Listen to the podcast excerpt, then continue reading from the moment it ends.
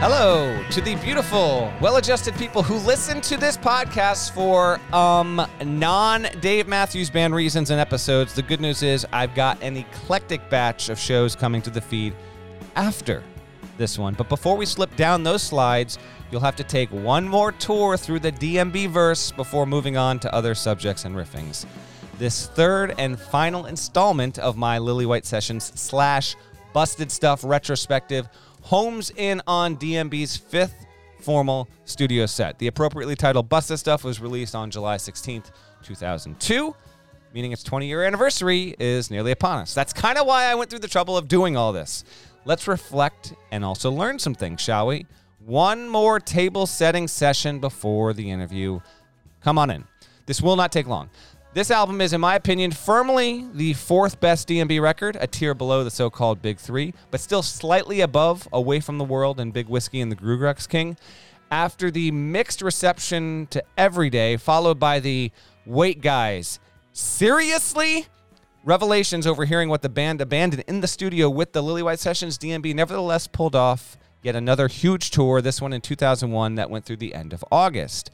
Then 9 11 happened, a few international dates planned near the end of that year got canceled.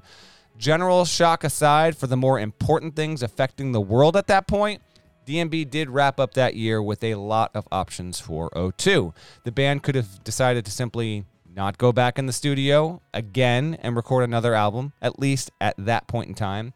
Remember, each member was generationally wealthy by this point, and the group's road reputation was so good and widespread, the Matthews Band could have toured for another five years in a row with no new record to promote and probably not seen a dent in its ability to pack sheds across the lower 48. Even if the band wanted to simply take a break for the better part of a year, that would have been, I don't know, rational, acceptable, hard to argue. Nevertheless, and to DMB's credit, and I think a lot of this stems from Dave, who can be restless when it comes to staying or straying too far away from the live performance setting for too long. The guys knew people wanted to hear those Lillywhite Sessions tunes on an official record. There was unfinished business to tend to. The group never shied from this, band members openly admitting to it with frequency in 01 and 02. We like those songs. We want to put them on a record. We just haven't done it yet. So in early 02, Basically, two years after the quintet assembled in Charlottesville, they instead flew across the country and met where they had once met before in Sausalito, California. They were going to record at the record plant, which is the site and studio where they made before these crowded streets. Perhaps there would be some good juju and good vibes there. Well, we'll see about that. um, the plant, by the way, this is where Fleetwood Mac recorded Rumors. It's probably the most famous album or successful album to come out of that um, legendary studio but this location actually closed in 08. The last band to record at the plant as it formerly existed was The Fray, who recorded their eponymous second album, The Fray. Kind of a bummer, no offense to The Fray.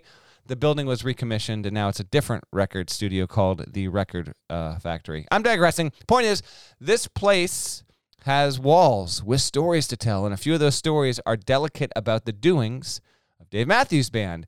And these busted stuff sessions would not be like the street sessions, even if there was eventually some magic that did make its way into the room later on. Harris will explain. As you'll learn on this episode, the band was building to a boiling point behind the scenes. The reasons why for this still remain a mystery and probably amount to little all these years later, but Harris does make some news on this episode by unveiling a few never before disclosed details surrounding the making of this LP. Even if you're sure, you never know at all. So yeah, there's some new stuff to discover in the next hour plus because there was frustration rising within DMB's ranks. In fact, as you'll hear Harris explain, the atmosphere and intra-band tensions that have always been attached to the Lillywhite sessions, in fact, that was more of the reality through some of the making of Busted Stuff.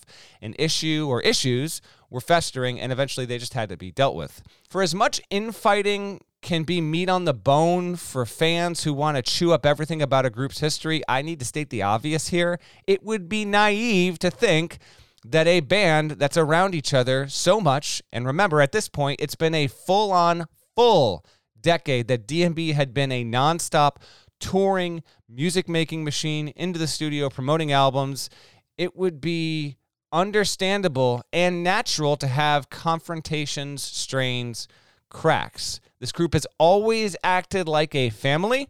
It's still going strong more than 30 years in because it's been able to withstand occasional disagreements, dissension, discord. When it comes to the music industry, when it comes to even human behavior, you're around someone for that long, this is normal. By the way, this is a busted stuff focused episode, but there's even a few more Lillywhite Sessions details Harris weaves in as well if you didn't get all of your fill from part one and part two. I think that about covers the setup. So let's get to the interview. If you liked Harris's insight on part one, this pod's even better. 20 years on, here's a lengthy look back at busted stuff and how busted it really could have been. Busted So stuff. yeah. So then I get a phone call. Yeah, how does that? How does? Was, that's literally what I was going to ask. Was how does the decision, as you know it to be, get decided No to bring you in and and okay, so you don't know how it got decided that you were going to get the, sh- but how did? When did you get the call? How did you get the call? What were the circumstances I was- when you learned that? I was at home. Uh, got a phone call from Dave, and he goes, "Do you want to come to? Do you want to come to make an album, produce an album?" And I said yes before he even finished the sentence. And uh, yeah, so I was, you know, I was um, commissioned as the producer for the for the next album. Uh, producer contract, and we discussed the studios. Uh, they had some ideas. Bruce Flohr was involved with that, and so was the band. And um, and we decided to go back to Sausalito. And there was so as soon as I got the call, I really immediately realised that there was a job to be done. You know, because I'm I'm a fan, right? And I've watched them from the inside, but like any other fan, great album, failed album, glossy, whatever you want to call it. Even though some great tracks on that album, uh, yeah. And in fact, um, at that time, I was really interested in what the fan base was saying. I was totally caught up with social media, with the with you know with the with all the fans. I found it exciting and um, and paid attention to it. And I too, you know, was uh, concerned about how things were going. You know, and then um, so I, it quickly came to um, my consciousness that, that this is for me this is a, a reset album. This is this is like the reset. You know, we've got one chance to sort of pull it back into line, and that's how I felt as a fan. And so that was my my first thought was, you know, we're not, you know, I'm not going to try and compete with anything that's gone before. I, I, I um, my my biggest bugbear with uh, Glen's album was that uh, as shiny and as you know it got Dave's voice on. The character of the band was the actual the character of each individual musician was blindly missing. We you know we don't need to, I'm not going to criticize it in in in because it was a success and there's some fantastic records and their biggest hit from in England was um uh the day what's it called the first track uh, Space between, or I did it. space space space, between. Okay.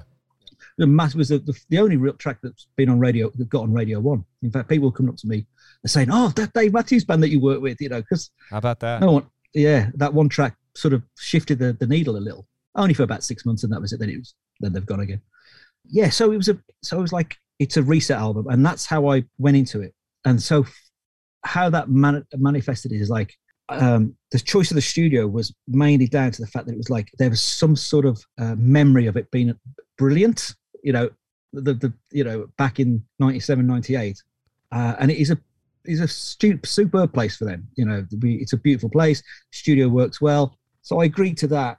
Also, I love Sausalito myself, and it was great. Um, the biggest decision for that for me on that album was not to bring any guests in. Right. And uh, I was I was we were having a meeting very early on, and I was we were just having a, a walk outside. Of this, there's the six of us, and I said, "Look, I don't want any guests. I don't want it to. I don't want to try and make before these greatest streets. We, you know, I'm not trying to copy that. We're not going to, you know, I just want a really simple, honest, um, bare bones album is what I was trying to get to. Just so there's the personalities were, you know, back out, back in, you know, so I can hear Roy, I can hear uh, um, Boyd, and I can hear, you know, playing, and that was that was my that was my first biggest decision was to, to go that way, and um, I'm very glad we did. Apart from because because you don't realize how much um, Tim Reynolds adds to the party, you know, sonically. You know, he because there's always two guitars, guitar right, guitar left, and what's going on. Even if there's the riff, if, if even if they're doubling up a riff, it's just wide stereo, two guitars, and and Tim is just you know the greatest guitarist known to mankind. You know, he he's just an unknown gem. Well, he's not unknown, but you know, he's just a, a genius. I always said if he fell downstairs, if he, some, if he had a, you know, if he fell down some stairs, he'd go, uh, you know, he just would, you know, he's just got music in him. you know, I bet he, I bet he, I bet he, I bet he farts a major seventh chord. I, you know, he just know he's just, he's just music. Anyway, uh, he wasn't on the session, and um, and everyone agreed. So, but it was your idea. I, that was one of my questions. Yeah, it was your yeah, no, idea, was, just the. Because yeah, yeah. this is busted stuff is the only album where every day had Santana on a track. You know, albums that came even like stand up had. A, this is the only DMB record where it's just the core five, which makes it obviously you know that's one of the more well, distinct. See, so I, I knew the songs had history and I knew what that history was, and it was and, and like the the White sessions. There's no guests on, right? So I knew what we were going to make, and all I had was a memory of the songs. And, and I do remember as well. I think that all the rest of the band were exactly the same. No one had listened to it. No one had re-looked at those so- songs before we went and did Busted stuff.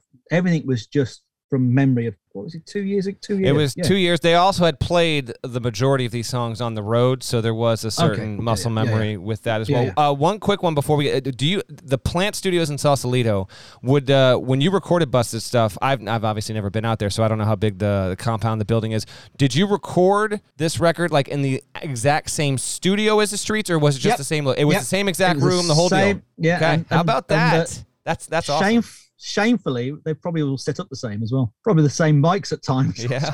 I, try, and that wasn't a that wasn't in any way a sort of like I've got to do it that way. It was just like yeah, I'm in the same room. I'm coming to the same conclusions. Oh, actually, that's not that's not true because um, I brought an engineer in for that session. I actually just was producer. I wasn't engineering. I I, mm-hmm.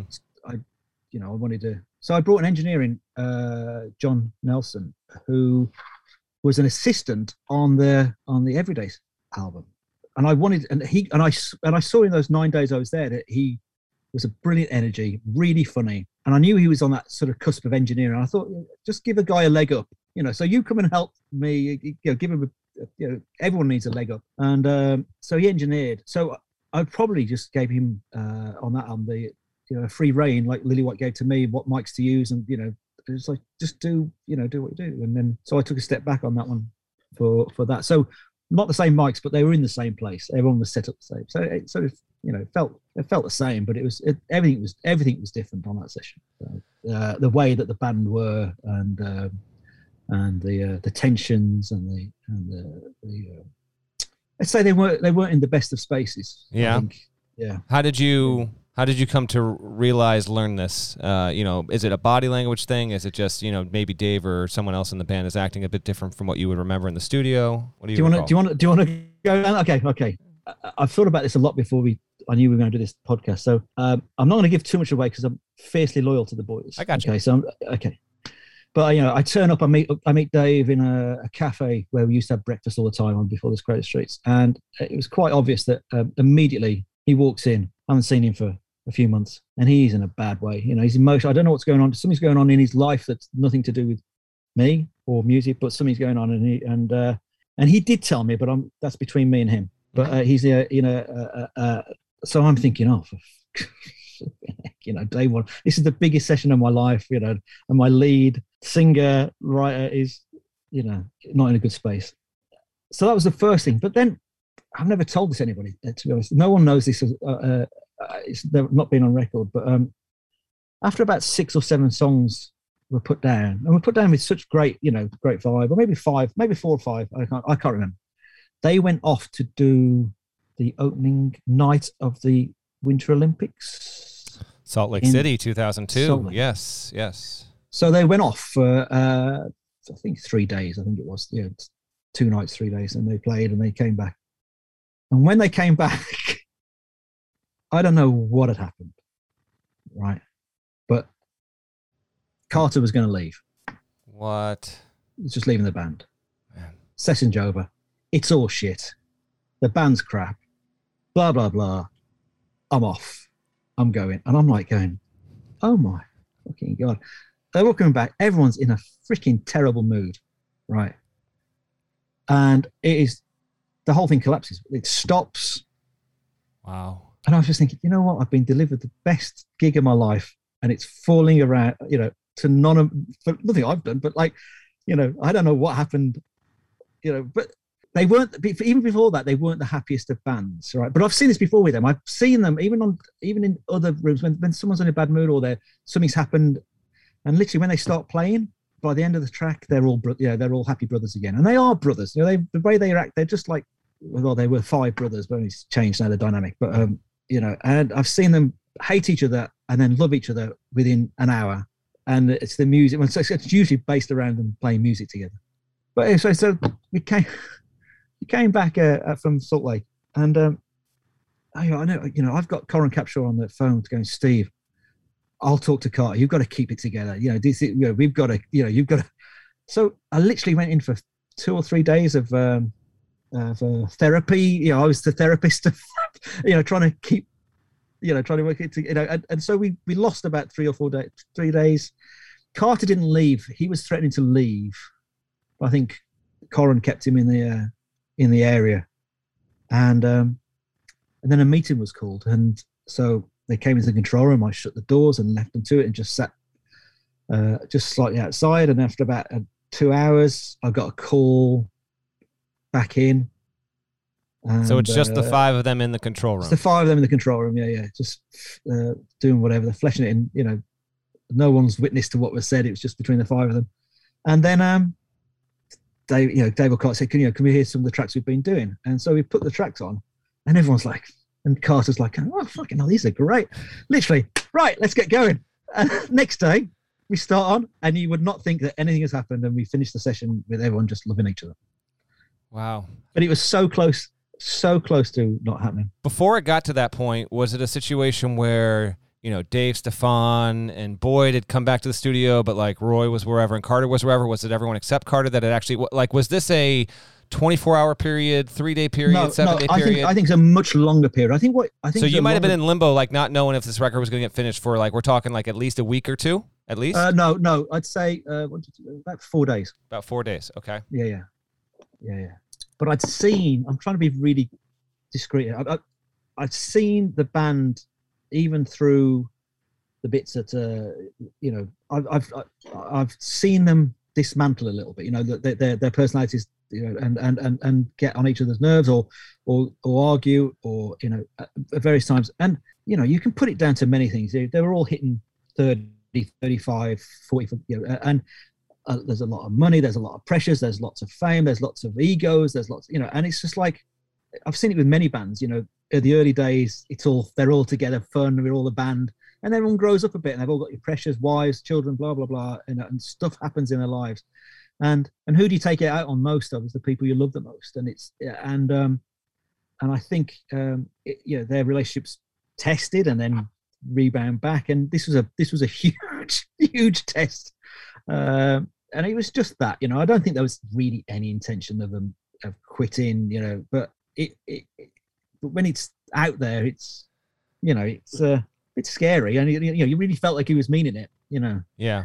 But I, you know, but I would have on that session all the way to that session. I, I was a really unhappy LeRoi. LeRoi wasn't there. He had a really bad time then. So, you know, at the end of set, the end of the nights, he would, I'd be, you know, we'd be locking up, and Roy would be there with a, you know, with a whiskey and uh, in the in the room, and I would probably end up sitting there chatting to him for an hour or so before I went to bed because you know just trying to mm-hmm. just let listen to you know and, and, those are very private conversations but you know it was they were in at the time where the band was you know wasn't wasn't uh, wasn't the happiest of of, of, of bands i think the whole you know and i think you know i think the, the, the journey they took with the Lillywhite sessions and and the the the, uh, the response from the Glen Ballard album i think that was that was you know part of it but then you've also got pressures of touring pressures of loads of pressures you know they were very very busy, and it, and it's five egos, five huge egos. Mm. You know.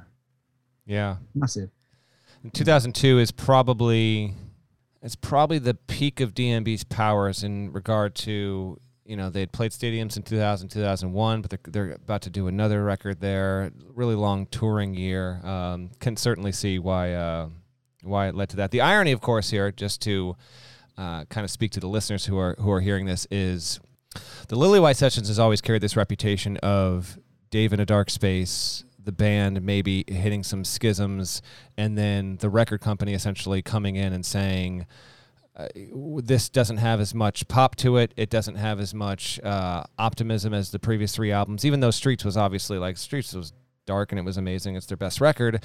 Um, but there's been that reputation and busted stuff. Well, I, I so so very much appreciate you talking about it. Uh, you know, it, in fact, the the the sentiments and the environment around the making of busted stuff is actually more what people thought Lillywhite sessions would have been. Whereas you just said before, you know, the Lillywhite sessions for the most part they, they were all yeah. they were all in great spirits. It's just they had this force they couldn't overcome of of, yeah. of recording in this room where the Sonics just were not going to give way, and it was ultimately a losing battle. I would say that. I would say that's a better way of, of, of what the truth from my perspective is. Is that that's yeah. They was uh, the, the the making of the, the Lillywhite sessions was was a happy time for everybody. You know, it was brilliant. It was absolutely great. It was, it was and I think what you're saying, what, what I've said about the Sonics and, and the reason why the ear fatigue, ear fatigue, no one at the time would know that. you know, no one's like, you know, yeah. Carter doesn't go, go, oh, let me make that room sounds bad and my ears are fatigued and I don't want to be in there for that reason. You know, it's a gen, you know, it's it's not. So I just remember it being a really good time in in, uh, in uh, Charlottesville. It was good fun. Busted stuff sound. Um, let's get to what, what you did here. Uh, just the five on the album. First of all, how long from you getting in day one in Sausalito to you uh, final touches? How how long do you think it actually took to make the album for you? I reckon we started in January and we finished. Uh, I want to say end of I want to say end of March, maybe mid-April. That's what I want okay, to say. January and end of March, mid-April. Um, and I went, yeah, yeah, ahead. yeah. And I went. I think I went home for a couple of weeks before that, and uh, I came back for the mixing. Okay. So I think recording would probably be two months and then came back after a few weeks to start mixing. Production wise, I re listened to the record twice uh, this week in advance of doing this. Did you by chance listen yep, again? Uh, yeah. Okay. So we'll get into the song by song stuff in a, in a few here. But production wise, I, I my notes as I was listening were it's it's maybe it's because it's just the five. It feels it feels meat and potatoes. It feels streamlined. It feels organic how much of how the actual record was produced you were the producer so i figure most of the stuff was your say but having just learned what you told me here steve how much of it would have been maybe uh, dave or carter or leroi or boyd or stefan also either wanting input on how things uh, were, were produced or you being receptive to that or if it was just steve we trust you completely like how much of this was really just your vision entirely and that you executed? So you, you had that long conversation with steve anyway on and and the band how the band works, as in you know they play and he sorts it out, and in, that's they're, they're, the same band, and that's how it works. You know, if it if it wasn't for someone to take in charge, then it would never happen. You know, so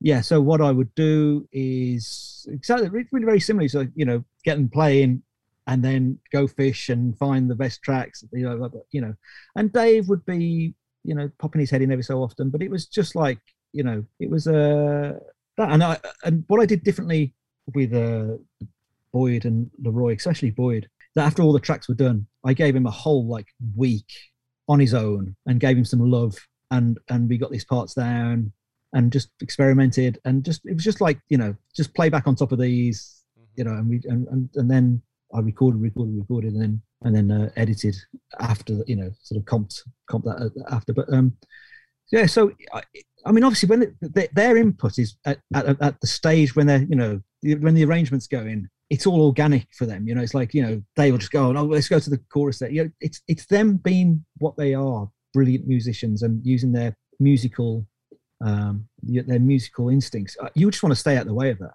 with this band, you know, because like, why would they want an opinion of you know some English guy? What you know.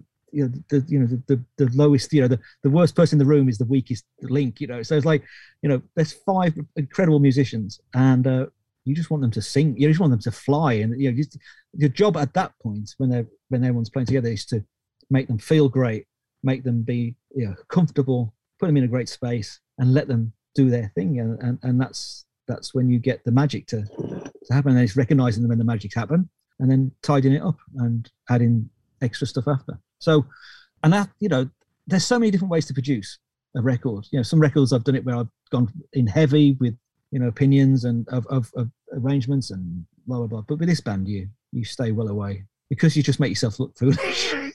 you know, it's like why would you? You know, you don't. You you would never go to Carter you know, God, why not why not do like a little double drum thing? you know, it's it's ridiculous. You know, you just stand there with your jaw open, going, "I'm so happy to press and record." You know, this is this incredible. Uh, how about that? No, I I, I hear you. Are they? You know, eventually, I'd actually love to have you on for a completely separate chat about um, on this pod. I want to do a thing with like talking to like four or five different music producers from different genres. So, well, you know, I'd I'd love to get into that. But from but related to that, I imagine the process of actually working with this band and recording this band is different from any other act that you've worked with. Just the composition of the band, how they uh, maybe not like like no other, like, like no other. Okay, no, like no other. Yeah, you know, you know, you know my history. I come back. I come from uh, the UK. Not yeah, my my career started in the 90s of uh, the, the Britpop scene that was going on in mm-hmm. England, mm-hmm. you know, the, the Kula Shakers, the, all that sort of stuff. And, and, and um, so, but I'm a jazz musician. I, you know, I play, I love jazz and I was a jazz musician as a, as a, as a kid. And um, me walking into, you know, not knowing who they were, were, I walk into this band and it's like, just incredible. You know, they are incredible. I mean, Carter Beauford is without doubt one of the greatest drummers on the planet, and there's no there's no discussion with that. You know, people go, "Oh, yeah, Steve Gadd." Yes, yes, they're great, but he's in the conversation of all those greatest, you know, top three, yeah. top two, yeah, and he's totally unique. He is, I remember, uh, yeah. I remember when I walked in the before this Greatest Street session, and I look at his kit, and I go, "How the, how am I going to mic this up? how am I going to mic this up?"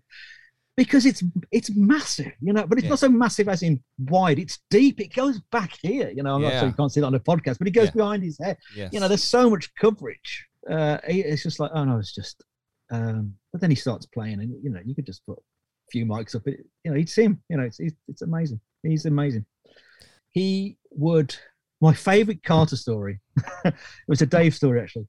Is that when we were doing the Lillywhite sessions, they were starting a they were going to start the stadium tour. I think it's their one and only stadium tour. Am I right? they did 2000, and I think they did 01. And you know what? They they did a few in 99. 2000 was like the stadium tour year, and then they might have done a few in 01, okay. and I think that was it. So, anyway. so they were going to do Giants. So two weeks before the Giant Stadium, it was like, we need to rehearse. We need to stop recording. We'll rehearse in the studio, the, the setup. Another day goes by. Steve wants to do a few more overdubs, or we're working on some tracks. And another day goes back. We've got a week to go, and it's like we really need to rehearse like you know. And you know, they're, playing the show seven days time, no rehearsal, no rehearsal. Three days to go. We need to rehearse. Steve wants to do a few more overdubs, you know, blah blah blah. They don't rehearse. They don't get anywhere else. They go straight to the gig. Man. And Dave said to me, I said, I can't believe you're going to do this. And he goes, when you got Carter Beauford on drums, it, it's all good. We're fine. You know, he can't go wrong. And that was how he. Dave, that's what Dave said about Carter. Yeah. It doesn't matter. isn't that just that's crazy, isn't it? You just turn up at a stadium, sixty thousand people, no rehearsal, and you go press go. That's unbelievable. I'm in the process of. Uh, I think I've told you that I'm in the process of writing a, a scheduled to, to, write a story, uh, cover story on Carter for Modern Drummer, and I've interviewed him once. And at the time of this recording, I'm scheduled to do another one later this summer. And uh, yeah, just you know, having gotten a chance to talk to him, uh, people around him, it's uh, he's wired different, man. I just just it's just yeah, it's it's it's rare, uh, rare ability, rare talent. He can just he would get annoyed if any of the other band members weren't listening to the music. He would go, "You've got to listen to the." You know, he's like mm. he's so musical. He goes, he, he, would like, "You're just not listening," you know. And it, so that's how you know it's such a it's a re, it's the real deal. They're all the real deal. But, um, you, know. you, mentioned uh, before we get to the song by song stuff, just uh, from your own uh, knowing the band as you do and knowing them all, like people hear DMB, they go see Dave Matthews Band. Rightfully so. Dave is the alpha, but it's almost as if like Carter is also like right there with them because as the drummer and, and being how good he is and how like he is one of those he DMB is a band where if Carter was not playing drums, they don't exist as they are anymore. He, his sound, the way he builds the stuff is is clearly yeah. distinct. Is he uh is he basically as much of a of a shots caller when it comes to actually performing or song composition as Dave, in your opinion? Um, having watched them a few times write a song on the fly in the studio, which hasn't, you know, most of the songs they've got ideas, and but this is not a cop out answer. It just happens. Mm. I mean, it's like you ask a jazz musician musician to, you know, how do you do that? They, they don't know. It's just like just like water off a duck's back. You know, it just comes out. And I I, I find sometimes um, people ask questions. Uh, you know, journalists, it's rightly so, but they're trying to write. You know, how do you do this? How did that happen? when you're creating, even on a level of you know as, as production, uh, you just do it. You know, it's all about instinct, and you can't really define why you do it. It's just you're relying on your instincts of what feels good at the time, which will make sense more about some of the decisions we make about the songs and, and songs we didn't do. Mm-hmm. Um, but it, it, you know, so Carter is Carter a powerhouse in that band? They, the three of them were, I think, with Fonzie. Yeah. Fonzie plays a bigger part. I mean, Dave, yeah, he writes the lyrics. He's, you know, without him, it's just there's nothing. Mhm. But Carter, it was a, one of those. Isn't it? Isn't it one of the most happy magic? It's one of those magic happy, you know, marriages, isn't it? That's the five of them. You, you know, it would never happen again. It's just totally unique. Um, and and uh, you know, you know, Dave's one of the greatest acoustic players I've ever come across, and he thinks he's actually he thinks he's horrendous, but he's an amazing, amazing musician. You know, he's uh, he astounds me. Uh, his left brain, right brain thing. You know, where like say um, satellite. You know, you play satellite as a riff, as a guitar. You know, it's really difficult to keep that going.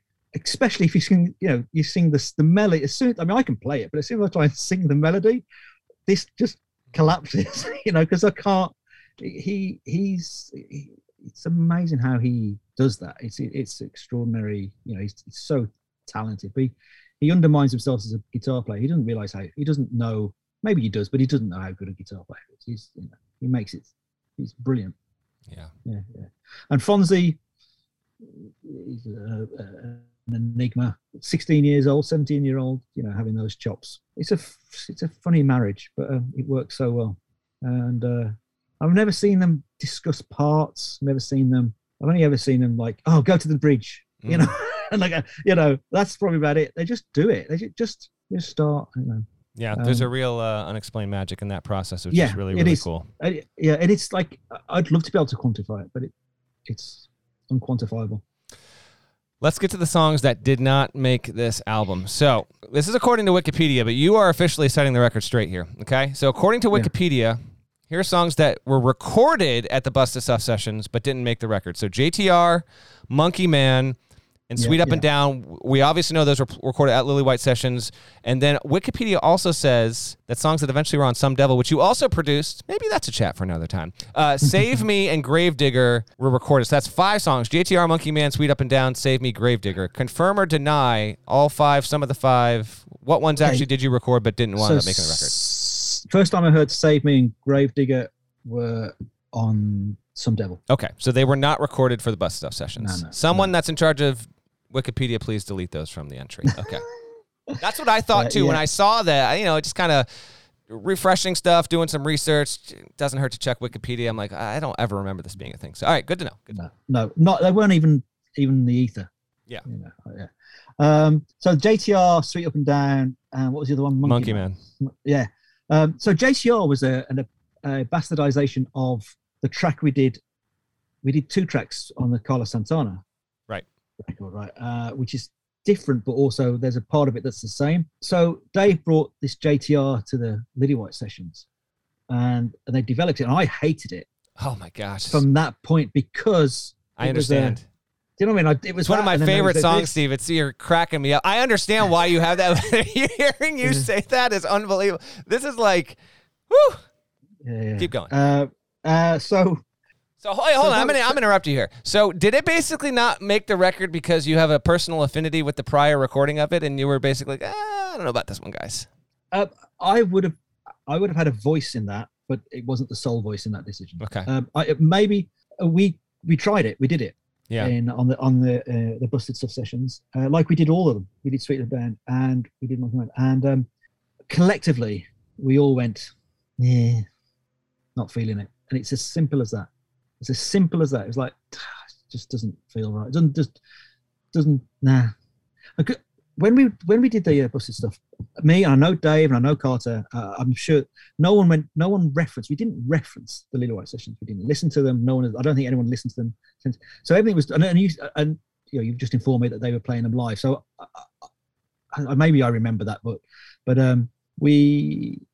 So there was no sort of like there's no reference to what was being passed. So for me, it was just a memory of of a, a time two years ago. So when I heard the tracks, I just knew I knew the tracks how they should go and how they feel and what it was a sort of a, you know a, a sort of a, refresh. And the tracks that didn't make it for me, those three tracks, I just we just no one was like no one fought for them. It was as simple as going, let's ditch that one.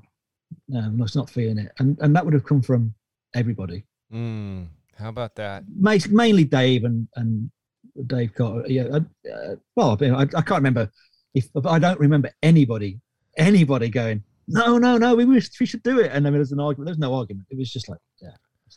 Where would you surmise that? Like, so obviously there were you know multiple takes of these songs that were that were done, and maybe there was eventually there was like a a, a finished demo, if you will, of Monkey Man.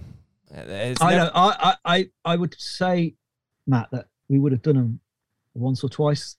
Yeah. Then, yeah, maybe maybe three or four times. Then come in to have a listen, and that'd be it. Okay.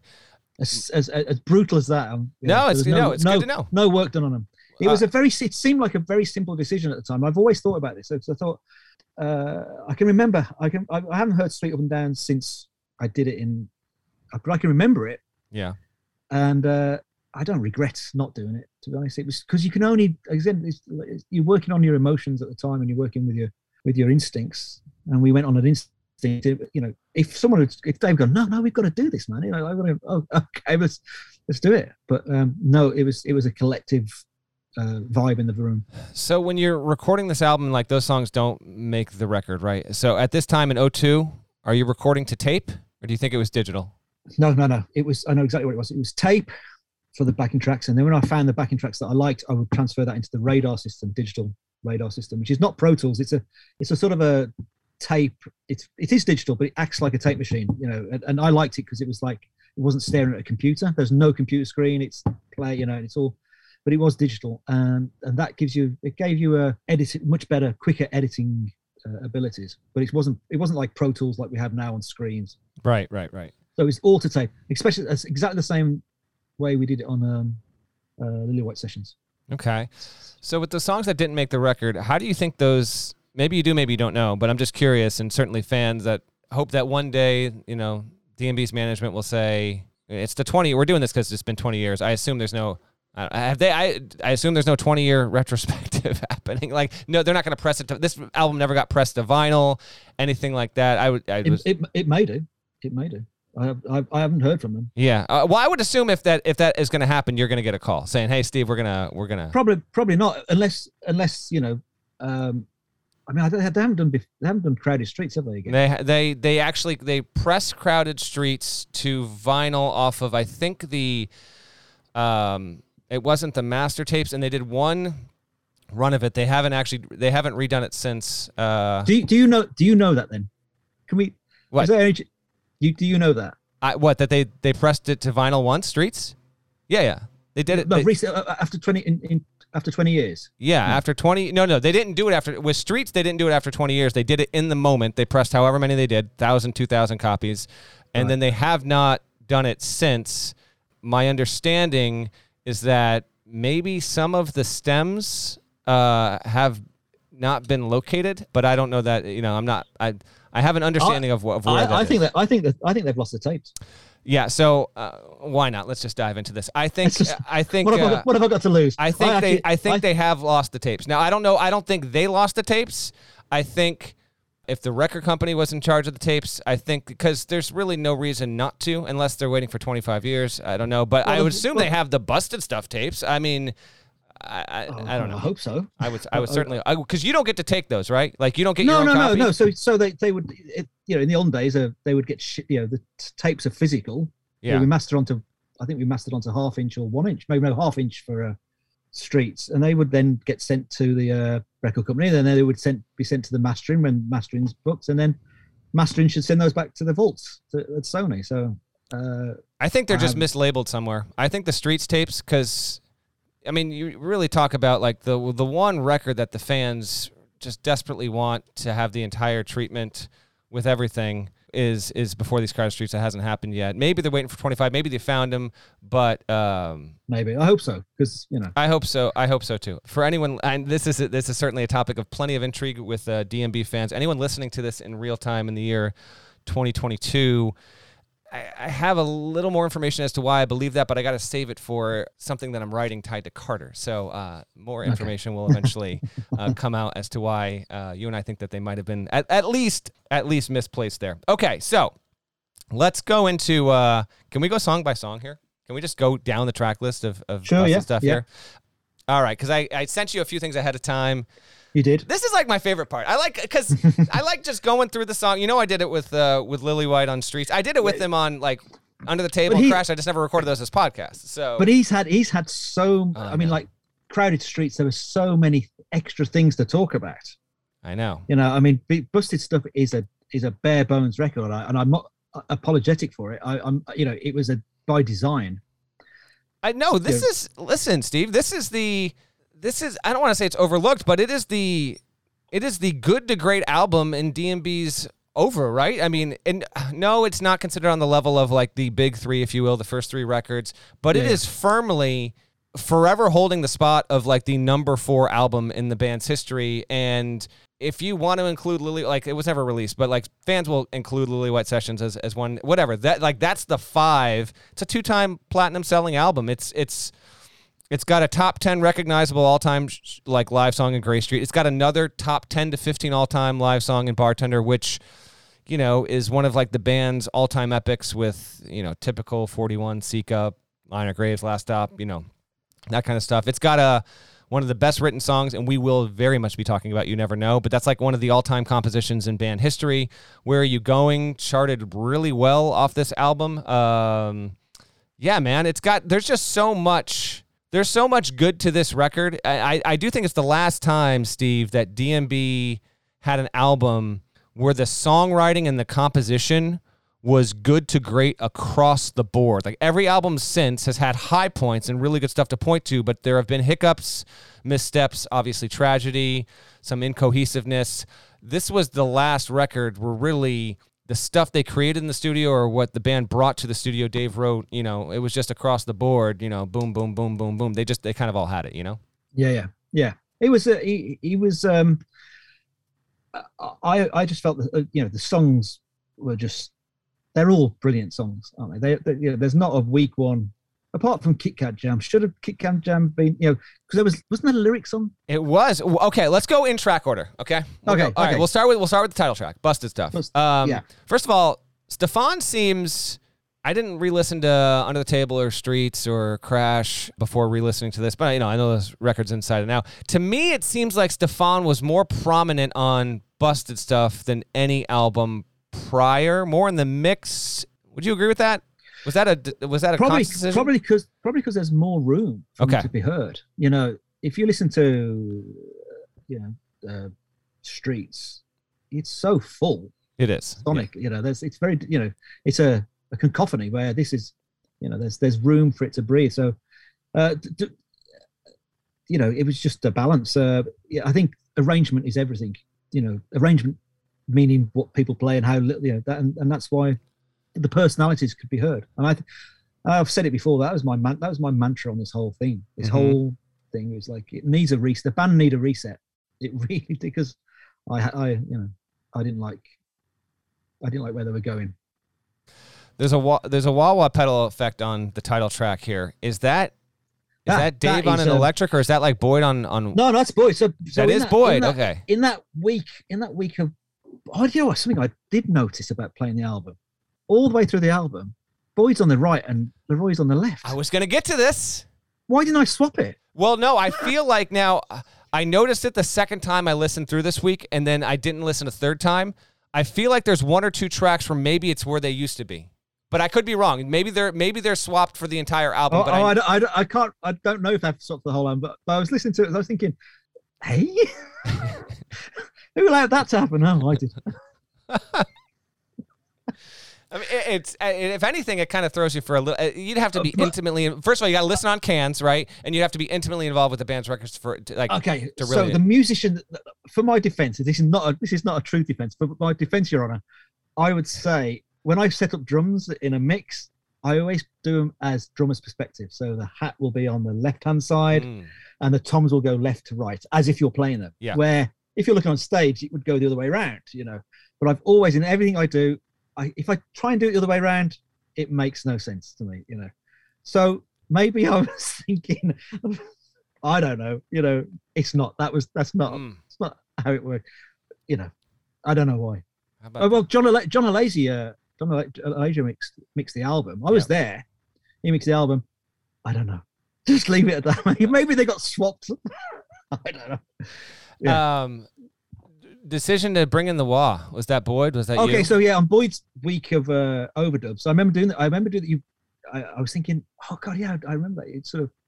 We tried the. I think I just said, oh, let's try wah wah, and so I was doing it. I was playing the wah on my foot. you were actually doing it because it barely was- sounds like a violin when he's doing it, which is interesting. Not that that's good or bad. Just it's just because I, I, he's I I think he's just doing a plucked, a little uh, Okay. like a plucks sound, Gotcha. you know. So it sounds, so it's, you know, with a bit of distortion, and it sounds like you're going into the guitar realm. But I remember doing it, just doing the war while it was all going on. Yeah, This is uh this is a I have in my notes here. This is mostly spare track. There's no Roy until almost like three minutes in. I know. Yeah, yeah. So can you he take? comes in really late. Yeah, right. So can you just from what you remember, your decision again, band collaboration, whatever. One, the decision to make the title track track one. Why this one first? No Roy until almost three minutes. You've got you've got like a 20 second slow fade where Roy's really starting to get loose here. You could have, if you wanted. I remember the first time I ever played this album because I knew the song, and I remember hearing this. This is the first song I listened to, and I'm like, man, I wish they did this for like another minute and a half. Like they just kind of let it. jet. But I understand why you didn't do it. But that, like as at the first time I ever listened, I was like, man, this is exactly what I want right now after coming off of Everyday. And there goes that fade out. So just take me into thought process on why Busted Stuff track one, maybe a little bit of a shorter jam out than uh, than normally listeners might have. Okay, expected. so first of all, I unlike Lillywhite, who has the you know, the the stature and power to to uh, say I'm doing it this way. That's the track. You know, he delivers the record top to bottom, no say, no A and R say.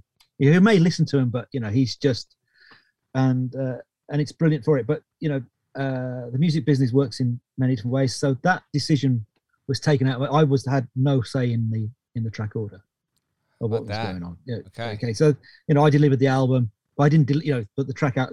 You know, I, I I don't remember. I had a massive con. I did have a massive say in some devil because that was my baby. Oh, in my day's baby. But um, uh, no one was going to screw with that. But with this, um, it was you know it uh, record company Bruce Flohr or You know, I don't know. But I but the the, the order was was not. Okay. So I remember when I think I saw the order first when I went to Master it in New York.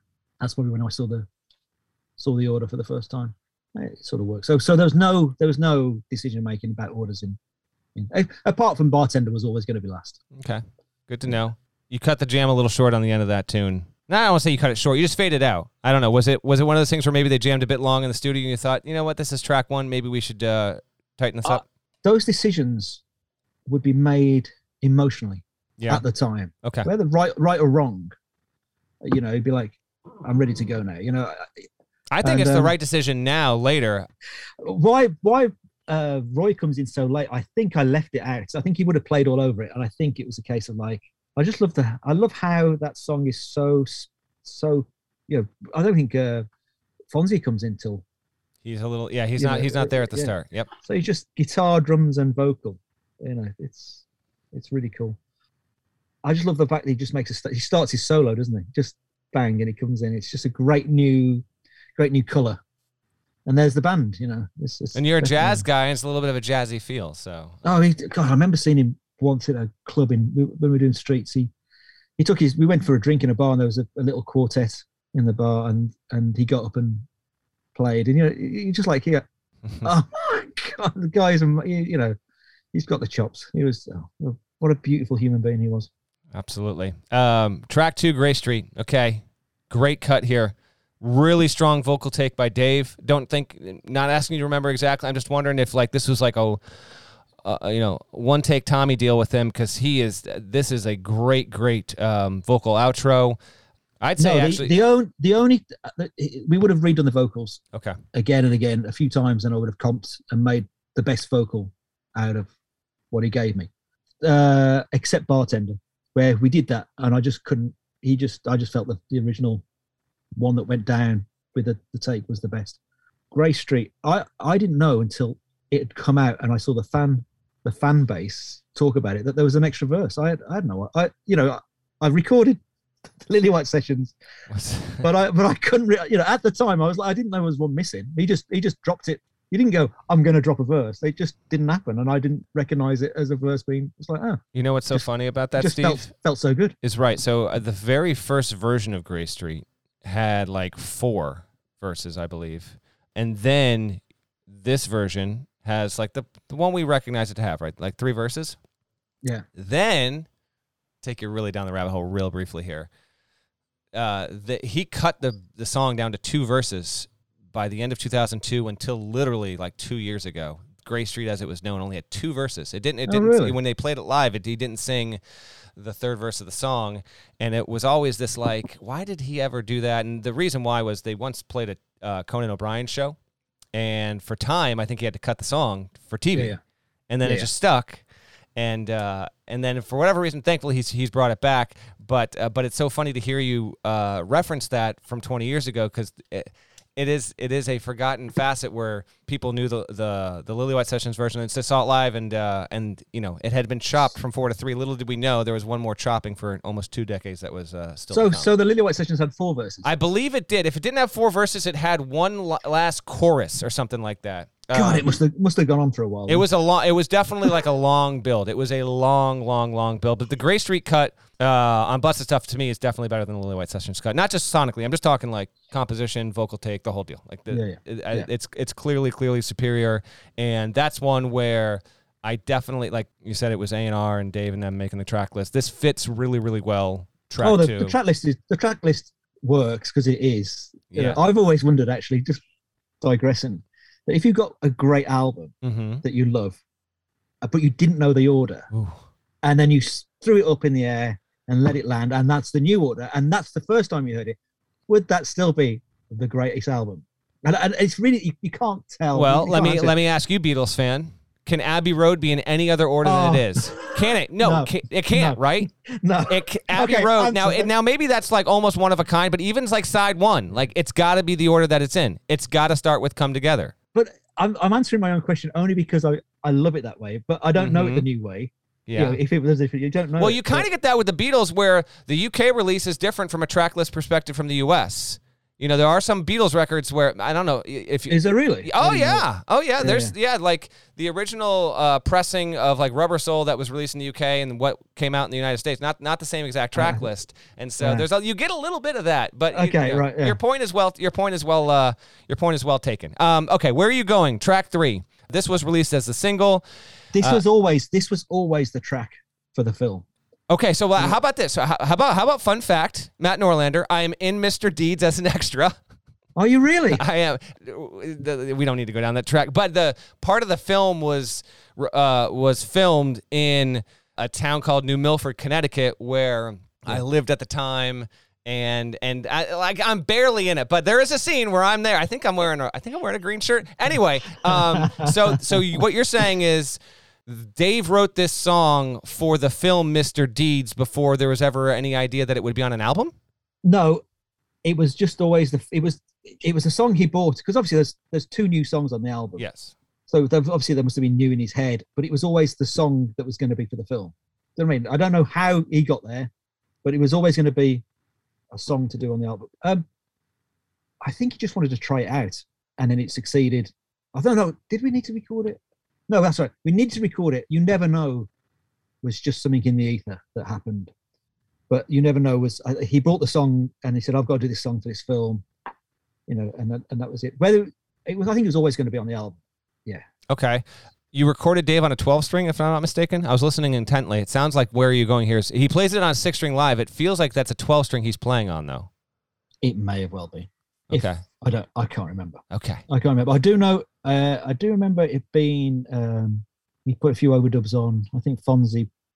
Fonzie did some overdubs on it. Um, I think that would be Fonz playing piano- piano, on this. Yeah, and yeah. then and then I have on my notes here at about the 103 mark of the song. Is that an EBow effect? yeah. Yeah. it is an EBow. I, So, so that you know, Dave would never do any overdubs. You know, we'd get all the great players in. You know, Tim would do it all, and then all the, the guests. So Dave would just play his guitar, sing his songs, and uh, and that would be it. Um, but of course, it's a whole different dynamic on busted stuff because there was just you know, and it and uh, I just said, you know, do you want to give him a guitar, give him an electric guitar. He was wanting to play electric guitar, you know, and uh, have you tried an and he was just he's like, this is great, you know. It was just happening there and then. He was Yeah. just yeah, yeah, and um, so he gave him gave him an electric guitar sound, and off he went and and and did some stuff and played loads of stuff, and I just got the best bits out, and and that was it. But I, I do remember it was one of his it's the first time he'd ever done anything like that.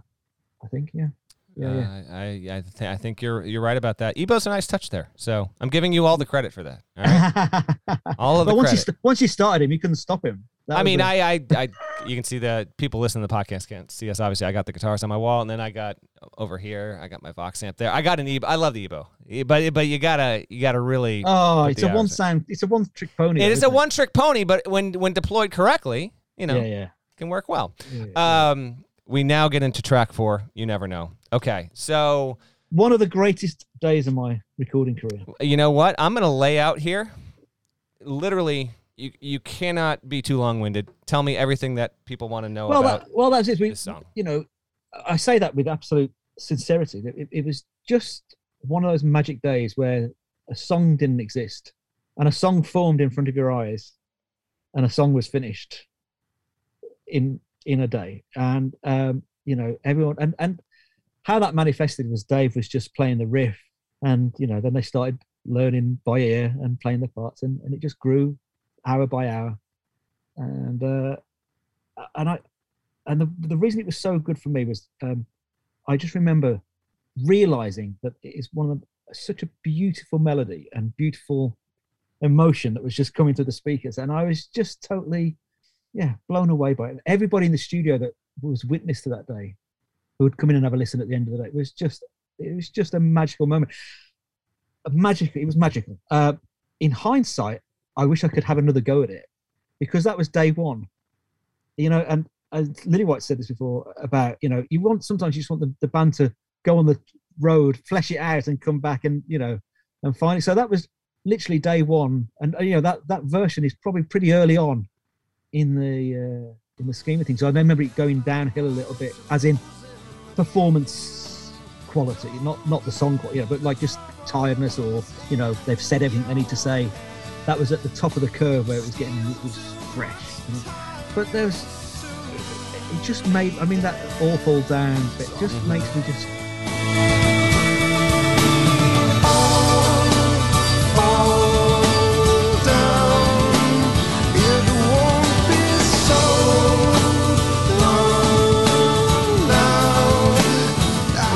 every time i listen to that i get the same emotions now um so it's it's it's raw in performance as well as it is sonically.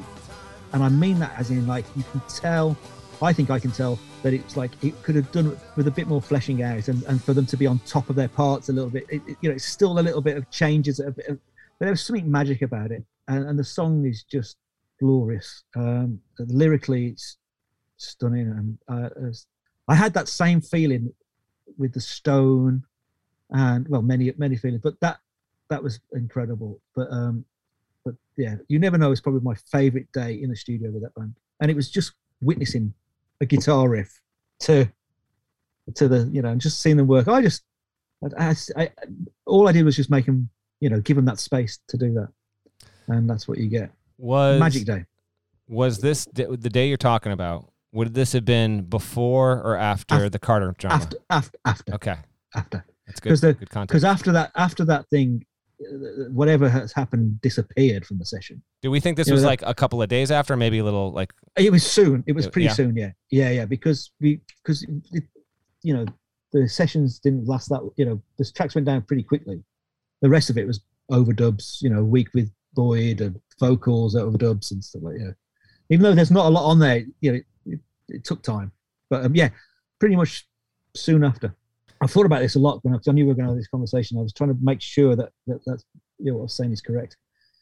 You know, it, it was um and even the even the, the the guitars that Dave puts down, you know, there's some really brilliant little little parts that really add to the. There are. I mean, I have uh, in my note. First of all, here's a couple things I have in my notes on this song. First of all, one of my questions is, and you've already answered it, but I'm going to say it out loud for the listeners to chuckle at. I said, "Did you re- did you recognize in the moment that what was written here was among some of the band's best work?" Clearly, you recognize that because because uh, Steve, uh, to kind of bring you into the fan base a bit.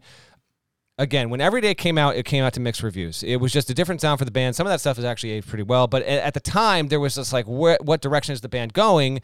Yeah. And then before Busted Stuff is released, in April of 02, they play a spring tour, and no one knows this song exists. And they I remember that. and I they play that it out of okay. So ma- you can feel free to follow up with me here. They play it out of nowhere. I want to say they play it in Boston is where they debut it, and it's be- it becomes probably the most legendary debut version of a song the band's ever done because of how incredible the song is, but also it was like the reminder to the fan base of like we still got the stuff that you guys you know hope that you think we're capable of doing and so it was this was the song that really made people get excited for busted stuff when it was coming because the presumption would it was it would be on the album and it was just like the biggest breath of fresh air and and uh, maybe insurance policy for the band songwriting that anyone could have possibly asked for Well, yeah. I mean, you know, I, I it is. I, I, I think I felt that as well. I felt like, you know, it was like, because it was the fresh. Because for me, those two songs, "Where Are You Going,"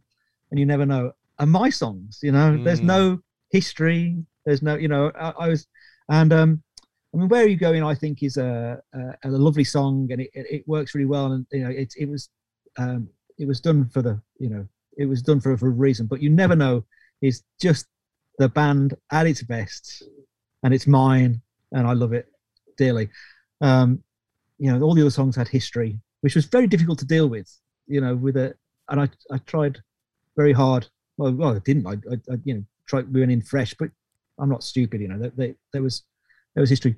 What what annoys me about the uh, the fans going back to the fans thing is, is like you, you see so many comments as like, oh, you know, Steve Harris, he just just the engineer and the band produced it, and you know, and he just probably pressed record for busted stuff. It's like it's so far from the truth. It's Right. like you know, I, I was part of keeping the band together. You know, it was like it was it was a mental time, but um, but that was a that was a payoff. That day was the, one of the biggest payoffs. Of, how uh, about that that's awesome you uh, real quick as we wrap on the song uh, electric guitar i think is in the right channel that's dave Yeah. he's playing some beautiful counter melodies Oh, like did yeah, you was fast. this uh, now that having learned what you just said about how the song was based it was written in a day what's the what's the the thunderbolt So- of, of inspiration to get dave to even get on the electric guitar to have the counter melodies to play that to, to lay that down? What do you remember about that? Okay so what what would have happened would be uh, uh we would have let that song we stop and we would just walk away from it because it was a whole day.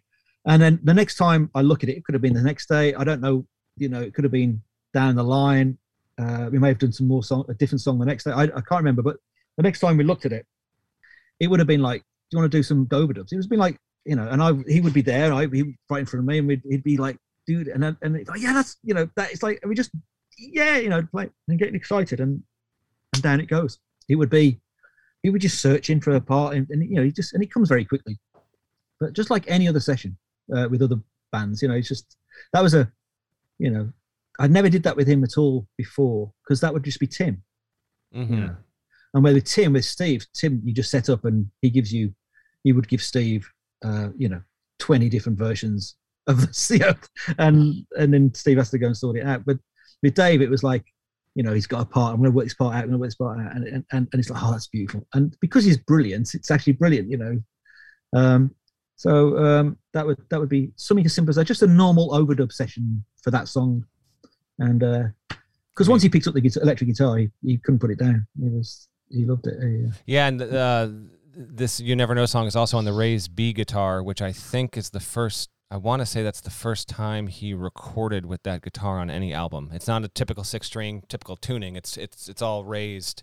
Um, Oh, yeah, yeah. So it was Yeah, yeah. experimental in that way as well. Um, all right, It's a great song. It's a, it's a, it was, it was a great song. I remember the studio owner coming in at the end of the day and we listened to, you know, played really. it, and he was just like, it's just like, you go, I think it's like that's the greatest thing that's ever recorded in the studio, and it's like he didn't, you know, I it's a bit know a- it's, it's he was the just- plan. that's Think how- about everyone. that's that's Yeah. what was coming out the speakers. It just made you feel absolutely It was, amazing. it was manna from heaven for sure. Um, and then like Roy comes in over at. I mean, the the, the track's just absolutely uh, incredible there. Um, All right, then you get into Captain. This is a major rework from the Lillywhite sessions, uh, lyrically, structurally. Is it is it is it a major rework? It's a ma- yeah, like Yes, I can't. I don't. I don't know. You see, because it I is the the Lillywhite Sessions version is very brooding, introspective, dark. There's a there's like a a bridge refrain that got cut from uh, from the Busted Stuff's uh, version. oh yeah, yeah, yeah, yeah. There's No, I remember this now. So I remember. I remember what went on. We did it with the with acoustic guitar, and and I was just like, I don't know. I was just like, this is just drab. It was just. yeah I just wanted. I wanted to hear it because we've done all these tracks. I don't know where where we. I can't remember the order we Mhm. where Captain would have been. I think actually, I do remember it was one of the ones before they went to Salt Lake City because I do remember Okay. playing it, and um and I just I was just bored with the Sonics that day. You know, I was like, oh, another guitar, and it just wasn't. So I just try the guitar. Yeah, just plug an electric guitar, and I and I love the um the closeness to it. You know, the, the guitar comes right to your face. it does. Because it's, Yes, 'cause it's plugged in. I think it's just a, D, a DI guitar. I I wouldn't. It I wouldn't lo- surprise I me. love that Yeah. Yeah. Yeah. and I and that's for me was oh that sounds you know that feels great and off we go. Uh, I don't recall the details of dropping. Dave may have dropped it in his head before, decided not to do it, or maybe you know I can't remember how that. I, just can't remember. Well, I remember the guitar, and I remember it going from from dark to light emotionally, and it was like, and I love I love the um I love the uh you know that sort of bar you know like uh, cocktail bar sound Yeah. you know I mean, Roy That's on this, yeah, Roy on this track. I, I mean, it's just vintage Roy kind of stuff there. Um, Yeah. But yes, I, I hear what you're saying with that, and it's got. I mean, Stefan is way in a good way. He's way heavy in the mix on this tune. Like he is up. He's right there with the electric. It's uh, this was the one track. It- It's just it's it's markedly different from the Lillywhite Sessions version. That's not to say it's much better or much worse or anything like that. It's just there was there was clearly a makeover with this one, and I do like the.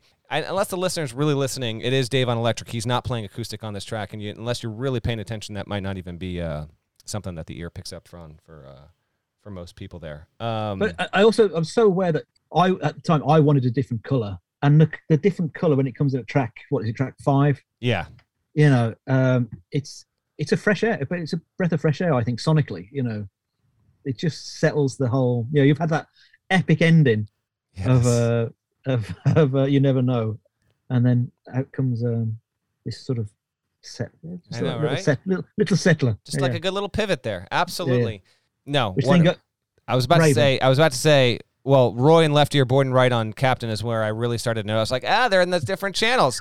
then you get to Raven. Okay, how many? Uh, you probably aren't going to remember this. I, I understand. We're we're going on twenty years since, but I did have this down. How many takes do you think it took for Roy to do that solo? Because it is flawless.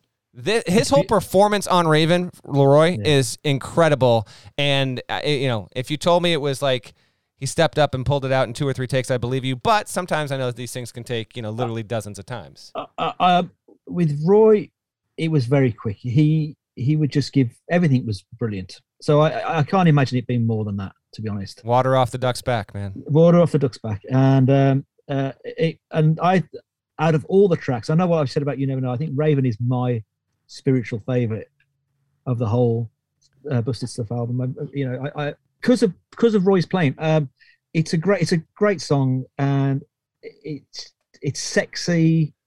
It's got that real dirty uh, groove, and but it's I, I love it as a song. But Roy is on fire, and um, it's a great yeah. I think that's I I all I love the whole album, you know. But that's my that's my favorite. If you said to me just play one song, it'd be "You Never Know" or "Raven." That would be, and I think it would be "Raven" because I think I hear flaws in "You Never Know," even though it's brilliant. You know, even though the song's brilliant, I hear flaws in it. With Raven, I I, I think he's just perfect. I think I can hear exactly where you're coming from. That this all, by the way, this run right here, four, five, six. You never know, Captain, and Ra- and then Raven.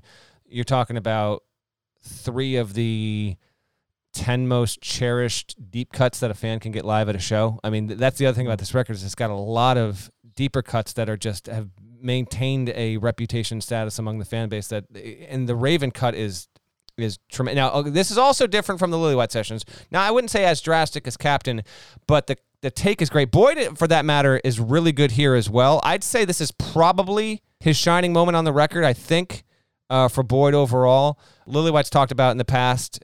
Listen, we'd, we'd, we'd mine for gold and it would take time, but when we got it, we knew we got it. Uh, Yeah, yeah. Do you think this was one of those sessions where maybe this song, maybe you uh, you had to work with him a bit, or did it maybe come a little bit? Uh, I worked I worked hard with Boyd, but you, you you've got to remember Boyd is in a band of obviously incredible musicians, right?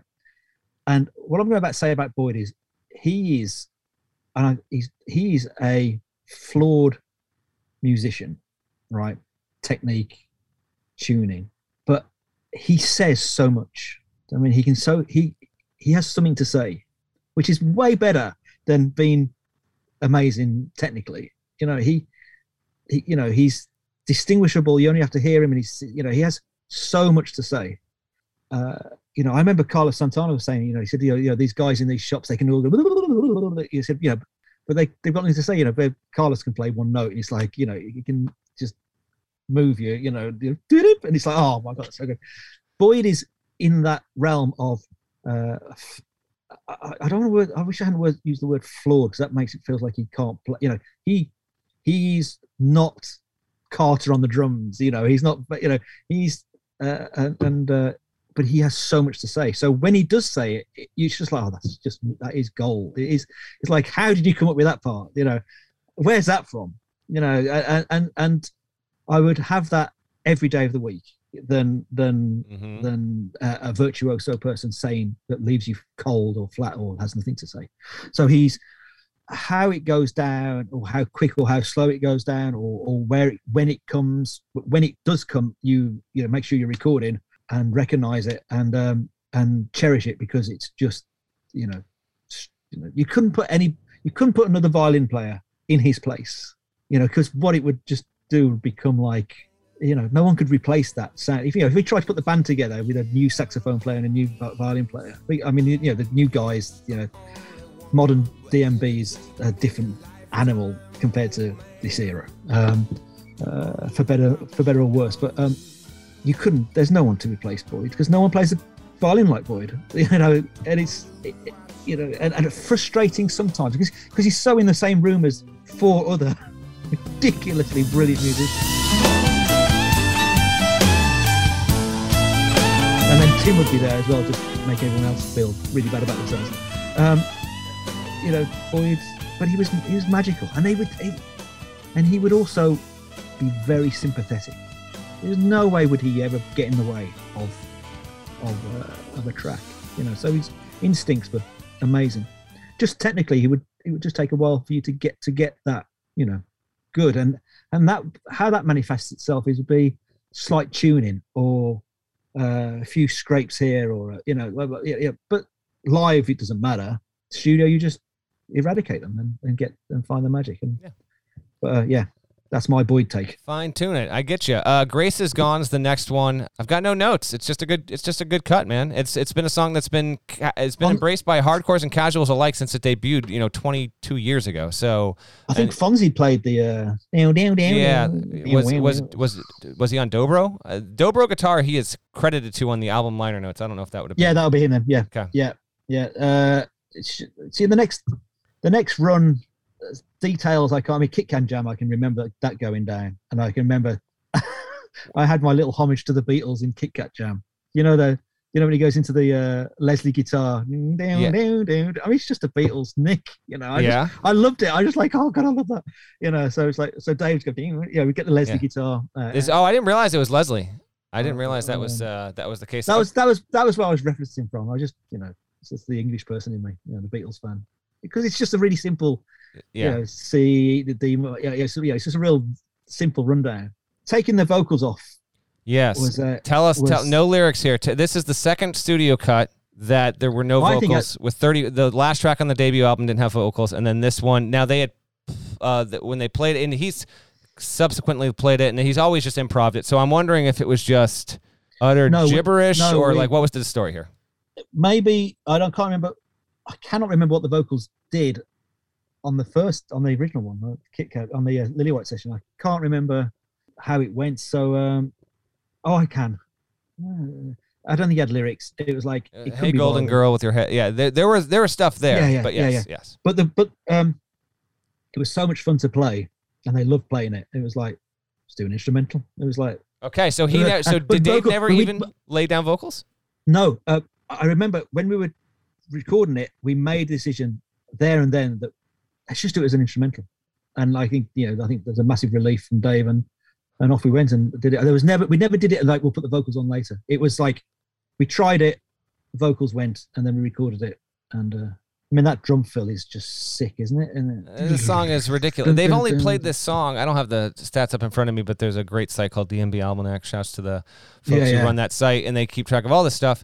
I want to say they've played this song live maybe 40 times ever, and they they uh, it is a this is a freaking powerhouse of a song. This song Yeah. is absurd. Like you want to talk about like s- similar to how you never know has all the five parts like coming together to almost like lift themselves off the ground. Kit Kat Jam is the same exact thing. This is a freight train coming down the track. Carter is insane.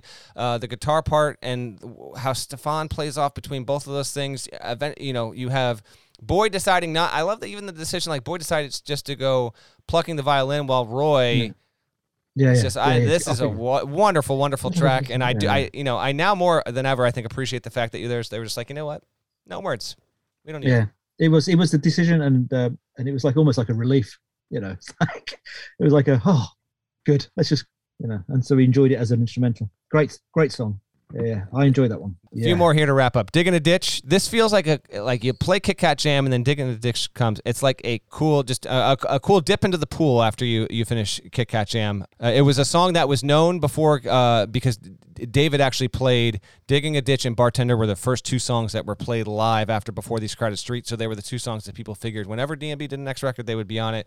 Uh, I now think this is uh, registered as one of the more underrated songwriting efforts of Dave's career. It's still plenty appreciated. I know you didn't have a say in the sequencing, but this does really make the, its placement on the album. I've always thought was perfect. I thought this is one of those you know songs that is in the exact right place on the uh, on the sequencing.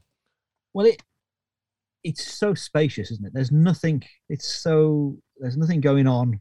There's room for everybody. It's it's just a, a beautiful, slow, spacious song, and uh, I, I think what the- those are one of the songs that um, was easy to record because the memory of it was a such a positive from the Lillywhite sessions. So it just I just sucked it up and really probably just recorded that and tidied it up and it was- yeah, simple. There was no drama with that one at all. It was it was an easy one to record because yeah, because there's so much room for the vocal, isn't there? There's so yeah, the sound of the vocal. He's got that. There's hardly anything going on. Uh, you know, and I like LeRoi is just so loose on this, Steve. I mean, if you really listen and focus in on Roy, it's like he's playing over in the corner, just kind of chiming in as he, he's like just a little bit chatty, you know. And he's Yeah. I think he put a, a tinge of reverb on uh, on his sax there. I don't know. It- It's just a really delicate. I, I loved your production touch on this one. I thank you, thank you so much. I I, I do remember because he would play loads, you know, play a lot of stuff, and I do remember picking the parts at the right time. Yeah, it's just what you do. It's not like oh my god, I picked the part. You know, I did it. It's just what you do as a producer, and and um, uh, and he gives you so much to work with. So it's just fishing to getting the best one. But I do remember actually sort of, but he, you know, he's he gives you that. You know, he he doesn't get in the way. You know, he doesn't get in the way of, of Dave. He's making those decisions as a musician as he's playing. So you're just finding the best ones. You're not sort of you're not playing over it and I have to just stop it. You know, Yeah. he's making those decisions as a musician. Final two songs. We got Big Eyed Fish and then Bartender. So Big Eyed Fish, this is a rework from the Lillywhite Sessions. Uh, lyrically, the verses get flipped. The Lillywhite Sessions version is faster.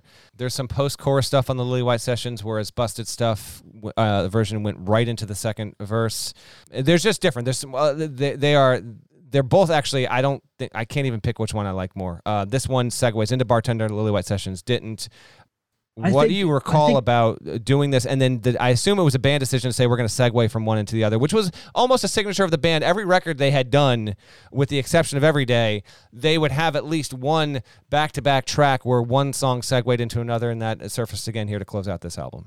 Retrospectively thinking about it, I do remember Big Eye Fish being probably the one functionary song to do that was like I just remember like we just have to record this song because it's one of the songs that you know has to be done. I I, don't remember ever being. It was just really I think um, out of all of them, the carbon copy of the of even though you've told me there's differences, my memory of it was like Yeah. this is make this this is feeling like how I remembered it. You tell me now it's completely different. I mean, it's not completely. Well, there are structural.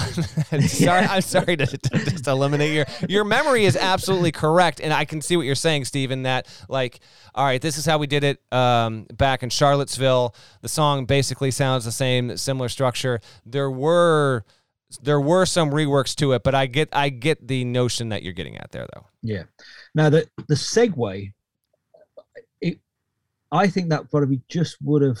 Um, I know. I remember building the segue on the multi-track, so the multi-track actually did work. So we did definitely did make a decision in the studio because that's the only way it could work. You have to record it. You know, it was because one came out of the other, and so I think once David got on the electric guitar with the EBow, I was just about to say that's EBow again, is it not?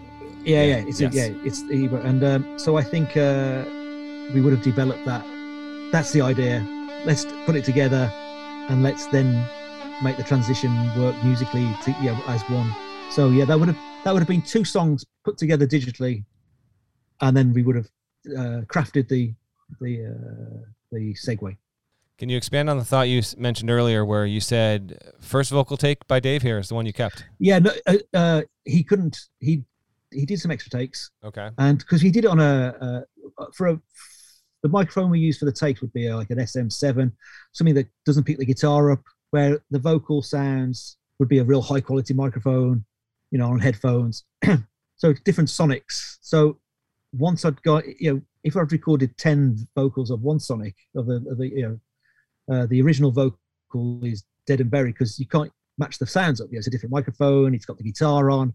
So if you're going to use the live take, you've got to use the live take top to bottom, you know, top to absolute top to bottom. And um, he he would record it, and um, it just wasn't. It was good. It was good, but every time I went back to the uh, the live take, so there's a mistake on there. Is it? Please redirect me Yeah. if I go right. So he says, please direct me twice, and it should have been redirect. So Ooh. it's okay. the it's the most cringiest I bit of I never noticed this. crappy production on the whole album is that we just put in re. he sang re, Really? and I put it into reverb, and we went, yeah, that's great. And then, like in hindsight, Oh, you know shit. what? I know what you're talking about now. I can hear it. Yes, I can hear it in my mind. Redirect me, yeah. Yes. Yes. And it's really bad because I couldn't edit because I couldn't, you know, I couldn't get him to re-sing it, and it and it sonically worked because you would hear a the the guitar is- sound would yeah, change yeah, and all that sort of stuff. You know, so what's so maybe if I'd tried harder or I had access to Dave a bit longer, I maybe would have uh, uh you know done that again. But sometimes you know when once Dave's left California, you can't you know you go Mhm. oh you know he's gone you know so. That was a bad, a bad decision. That annoys me. No, takes me when I ever hear that song. That takes me out my moments. You know, yeah, because I'm thinking like, uh, oh, and, and then I'm back Yes. in. But, I do. I do. Now that you brought it up, I do. I did remember uh, at least taking a mental note, if not an actual physical one. Uh, the way how big and this song is, and how much is there. I don't know if this would qualify or not, Steve. Uh, did this? I'm just curious of the of the ones that made the record. Which one do you think actually took the most work? Did you you know for Streets it was Don't Drink the Water. I think Lillywhite told me on Crash. I want to say he might have said it was Two Step maybe or Monkey. Um, uh, do you remember which which of these uh what 10 11 tracks actually you know ha- you know took the most elbow grease the most time to uh to complete I would say um, bartender. I think. Yeah. Yeah. Um, only because of the length of it, but also, yeah, I think bartender. I mean, every- uh, yeah, but there was no problems. I had, I had no. The biggest problem was keeping the band together. Was yeah, that that was the bigger issue than actually the. the I think once that period of time I was talking about beforehand, it was very perfunctionary. And I, I don't want to say that it wasn't like the band weren't engaged; they certainly were. But it was like, I'm done. It's like you know, I remember Carter going, you know, are we done? Have we got all the songs? I mean, he's done. Like, brilliant. Thanks so much. Love you. I'll see you. I'm out of it. You know, and then he's Mm. on the plane. You know, and that would have happened to Roy Fonz. You know, and Dave was last to do some overdubs, and he's gone. So I think for them, I'm not talking for them, but from my opinion, I think that period of time was difficult. They re-engaged with the process because it had to be done and did it in a much nicer way than it was pre the Olympics. Um, but it was a functionary process. So I was just trying to get as much as I can while I'd got them. You know, well, they, they stayed around until they were released. But when they were released, they were got. There was no, I don't think there was um, a massive emotional attachment to the process. But when the band when the tracks were going down, there was. Does that make sense? It does. It does. Yeah. With- um, sorry. No, with that being Uh, said, I just wanted to ask you kind of big picture doing this album um, now knowing what you've what you've shared here because I think from the fan base's perspective there's always been this idea that like they did Everyday they released it to you know some people liked it plenty not just it was to mixed reviews it was what it was it's fine that whether the band thought they needed to lay down another album or put down the, the, an album with these songs out because they had played them live and the Lillywhite sessions leaked like did when they when you started this process Oh, we and- knew what we were doing. We, we knew we knew that it was a cathartic. Okay, like get- this this yeah. needed to get done. So Yeah, it, yeah, it was yeah. it okay. So you say cathartic process, but it wasn't. I want to be clear here. It wasn't a situation where when it started, they were just kind of punching a clock to just like get this thing out of my house kind no, of deal. Okay, it no, wasn't no, no, Okay. no, no, no. It Okay. was no. I think um, there were external pressures going on with everybody. You know, a lot of external pressures while we were doing this project. You know, Okay. I think even from day one, I never got the process that people weren't into the project. It was just a. I, I mean, perfunctionary is, is probably a, a bad word. Uh, no, no, it's probably right. But it was like they had to be done, but there was there was something else going on. There was lots of things going on, you know, personal stuff for everybody. You know, and um, so maybe putting them into together in a room together, and you know, and and but it was it, it the second half was well, the second the, third, the second two thirds was a wonderful experience. First half was great, but then, well, for me it was, but I don't know what was then. But the you know the the, the Salt Lake City trip was um was uh, uh Something. meant something. It was Something. something. But um, I I uh I remember Dave being really really into it because he I think and I want to think I think one of the reasons that he trusted me with the with the session was that um I'd just just done the uh, Ben Kweller record for ATO Records, and he adored that record, you know. Mm. And he said to me when we got this, if you could just make it feel as good as that, I'd be so happy. You know, that's what I'm. That's you know. So it was that was I think really helped me get that gig. Was that he he because he, was because he you know he knows Ben. He came to the studio were in New York doing it, but he loved that record. He would play it constantly while we were in San Francisco early on, and um, so you know it was there was a lot of pressures I think that, but I think the band were going down that route.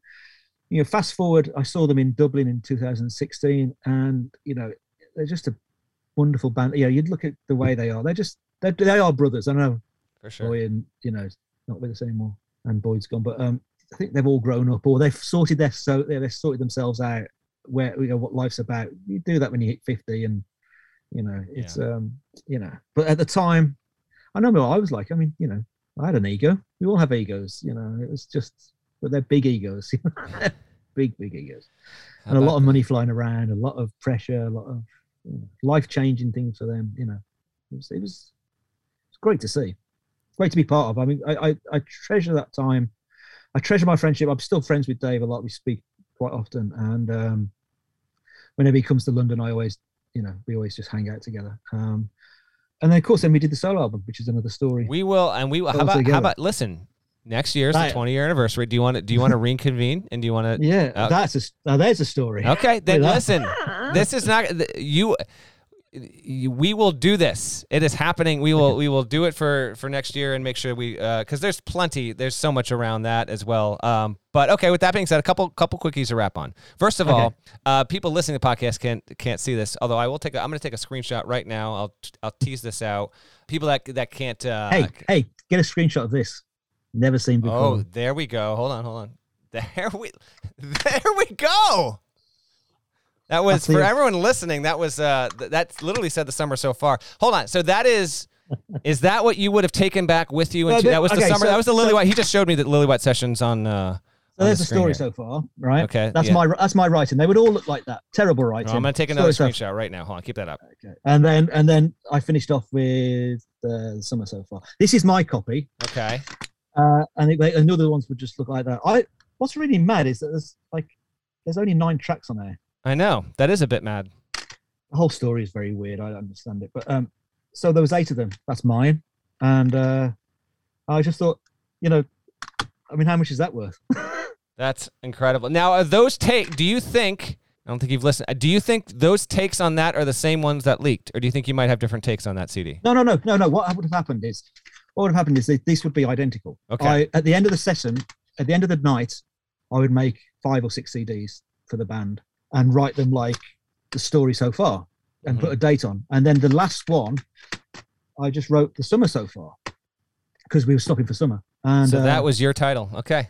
just to define that it was the up, most up to date mixes. I- may only have nine because I couldn't be asked waiting to put on the rest ones. I couldn't. I I don't know why there's nine on there. Why don't you Uh, Why don't you listen to them at some point and figure out if there are twelve on there? You should. Uh, okay. There's the CD of the of the of the uh, Yeah. story so far. Summer so far, no idea where the CD is. Oh, I've lost it. Oh I've looked God. everywhere. yeah, I imported them to my iTunes, so they're in there somewhere. okay. But uh, but uh, That is I something. thought, I thought I thought you might enjoy just seeing that. I did, I did, and I do, and that's so so special. Do you? So uh, what I was about to say was, uh, you've got uh, you've got a, what a gold record of before these crowded streets uh, above your have- shoulder, I have a I have a triple platinum. or triple platinum. All right, he's he's grabbing it right now. Yeah, triple platinum. Okay, Because that was the Grammy one, wasn't it? That That was was the Grammy nominated one. Yeah. and then you've got Supernatural. Did they ever send you like Busted Stuff went two times platinum? Like, did they? Does the record company send you like one of those platinum records behind glass or anything? Like, do you have anything that this is your Oh, album, got- dude? Oh, I've got one for Busted Stuff. I think it's either uh, my mom's in Spain or downstairs. I can't Okay. remember. All right. No, I mean, yeah. you have to get it right now, but Yeah. yeah, uh, feel free to uh, to to text her if you've got it. I'd love to. I'd love to to see uh, to see that. Um, that's really really cool that you still are in frequent contact with Dave and you guys are such good friends. That's that's awesome. Do you ever think if he he only did one solo record, maybe he'll do another one eventually one day? Like if you ever if you ever did another one, do you think that not that you're expecting or whatever? I'm just wondering if you think you'd ever work with I, him again. I, I want to uh, probably say this if we're going to do a if we're going to do a uh, some devil one, but uh, after after some devil, we sat in a bar in London, and uh, and he said to me, you know, I think I think we're done, and I said I'm done, you know, like like I've got nothing to give you, you know, we are. Because because the uh, some devil was uh, was a record and a half to make. All right, was, we will uh, save that for our. Uh, listen, got to tease the listeners. We'll say that for our next chat. What is your best LeRoi Moore story, if anything pops to mind? Uh, LeRoi. Oh, oh my God, so many. Um, well, first when he jammed uh, in uh, that that uh, jazz gig, that's when I realised he was uh, amazing. I think when we went to buy a Ferrari, we went to have a look at a Ferrari, and we all went down in a big Escalade. There was me, Dave, LeRoi, Now me, Fonzie, LeRoi, Carter, and um, oh, their big bouncer guy. Uh, um, oh, he's lovely. We go there, and the uh, the uh, he was looking, and he was seriously bonded by Ferrari, and uh, they asked him to leave. This is in this is the Ferrari garage in Sussex, in um, Mill Valley, and but they asked us to leave Oh my god! because because they thought there's no way he's gonna. they were I- I- racially they were racially profiled. Yeah, yeah, yeah. yeah. Terrible. Uh, uh, yeah, yeah. Uh, I that that is my that was my one memory Wow, of like man. realize realizing um what America's like. Uh, you know, I'm not saying England's the same, but that was the, that's probably the most um upsetting times I've ever. He took it like a. He was just like it happens, you know, happens. Uh, and and listening to those three, listen to the three guys uh, talk about some of their, you know, they would get, you know, on the street. Oh, I got stopped in this. I got stopped, you know, by the cops today again. It was like, I mean, that's a dark conversation, but that was one of my memories. Uh, the way he handled that with such dignity, um, and that's a heavy story. But that's you. You did ask me. Um, what, what do I remember him? And I think we had some really personal times when he was in a pretty bad. He was in a bad way uh, in busted stuff, and I would, and those those times were precious to me Mm. you know, he trusted me to to uh to go you know to listen. But he was so funny. I mean, he was. I mean, you are. He would make us laugh. He was just a, a brilliant, brilliant human being. And dearly missed. Uh, uh, and uh, and uh, the saddest thing was that I was in the UK, and uh, I was in the UK when, and I couldn't get over to the funeral. And that was that really, really, yeah. uh, yeah, that hurt. Yeah, I couldn't get there in time. Mm. And there's another story. I'll tell you that one. Why I couldn't go. But go on. Yeah. Um, Best piece of DMB memorabilia that you own? Well, I guess it might be. I didn't know if there's anything else aside from Ah. things you. Oh, hold on. Okay. Okay. He's getting up from his on. chair. Sorry. That's in the corner. Oh. Okay. Right.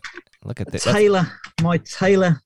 Was now was this the one that was used to record Busted Stuff? No, no. Uh, Okay. Taylor 714, which Dave was using for around busted stuff, not busted stuff. Um, uh, he would, this one he was using live, I think around um, Crash, around that, that time, 2000, pre 2000. I think he moved and he moved on a, up a, Yeah, he the was model. using Taylor's in like 99, 2000 a lot. this, this, he, he, so I really wanted one. And uh, uh, Dave Rode, he said, I need to get some more. So he said, they were, they were going to order three or four. I said, "Oh, I'd love one." He said, "Oh, just order one for Steve."